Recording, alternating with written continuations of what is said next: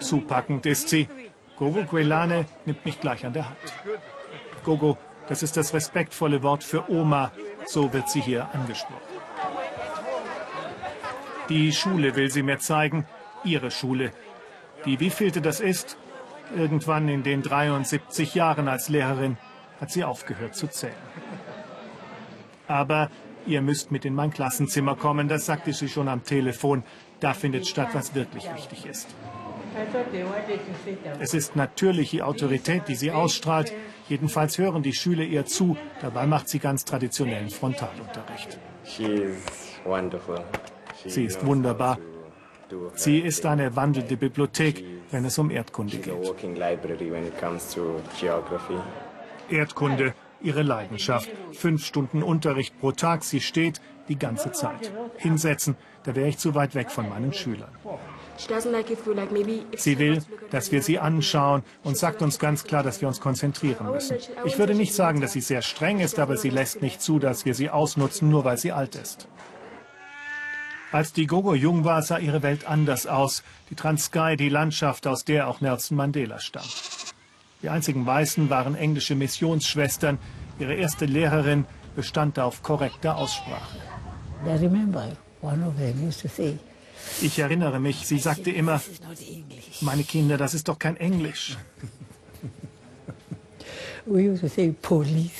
Wir sagten immer Polizei und sie bestand darauf, dass wir es anständig aussprechen.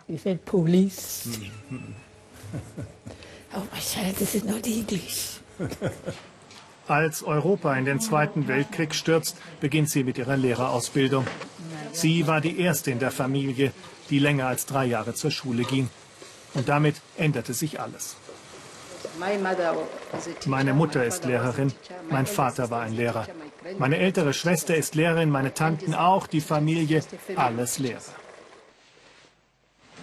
Gogo Qwelane lebt für ihren Beruf. Schon morgens um 4, wenn sie nicht mehr schlafen kann, korrigiert sie Klausuren und bereitet den Unterricht vor.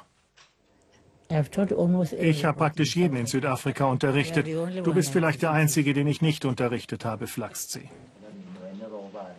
Seit ein paar Jahren bekommt sie Urkunde um Urkunde. Sie hat es nicht gefordert, aber ein bisschen auf ihre bescheidene Art freut sich die Lehrerin darüber. Es ist schön, wahrgenommen zu werden. Ich habe mich gefreut, denn manchmal braucht man einfach ein bisschen Anerkennung. Anerkennung, die ihr und praktisch allen Schwarzen 50 Jahre lang verweigert wurde. Waschen und Putzen waren wichtiger als Lesen und Schreiben, so sahen es die Weißen während der Apartheid. Sie bestimmten die Lehrpläne für die schwarze Bevölkerungsmehrheit. Was sollten wir denn tun? Wenn du deinen Mund aufgemacht hast, wurdest du verhaftet, einem Weißen durftest du nicht widersprechen. Gefallen hat uns das nicht.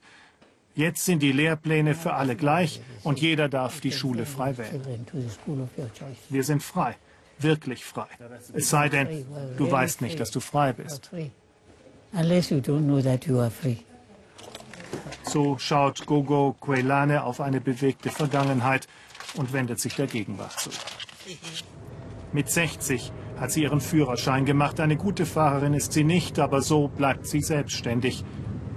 Denn von anderen abhängig zu sein, mag die alte Dame nicht. Es ist wohl die letzte Schule, an der sie unterrichten wird, eine christliche Privatschule. Keine Eliteeinrichtung, aber eine der Top-Adressen in der Region. Alle sind hier stolz auf ihre Lehrergroßmutter, die übrigens seltener krank ist als die meisten jungen Lehrer. Als hätte man etwas anderes erwartet. Gogo ist unsere Ikone. Wir lernen von ihr. Sie ist eine Legende. Ihre Prüfungsergebnisse im vergangenen Jahr waren fantastisch. Bei ihr bleibt fast niemand sitzen. Und sie ist immer noch fit.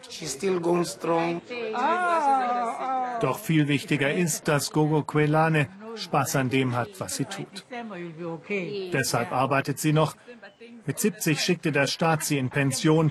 Nelson Mandela war ein Jahr zuvor als Präsident in Rente gegangen. Sie erklärten mir, ich sei zu alt, aber ich fühle mich gar nicht alt. Doch das ist ihr Problem, denn ich bringe die Schüler immer noch durch die Prüfung. Das sagt sie selbstbewusst und will mir noch den Rest der Privatschule zeigen, die sie weiter arbeiten lässt. ans Aufhören denken die anderen. Gogo Qwelane verschwendet daran keinen einzigen Gedanken. Jedenfalls noch nicht.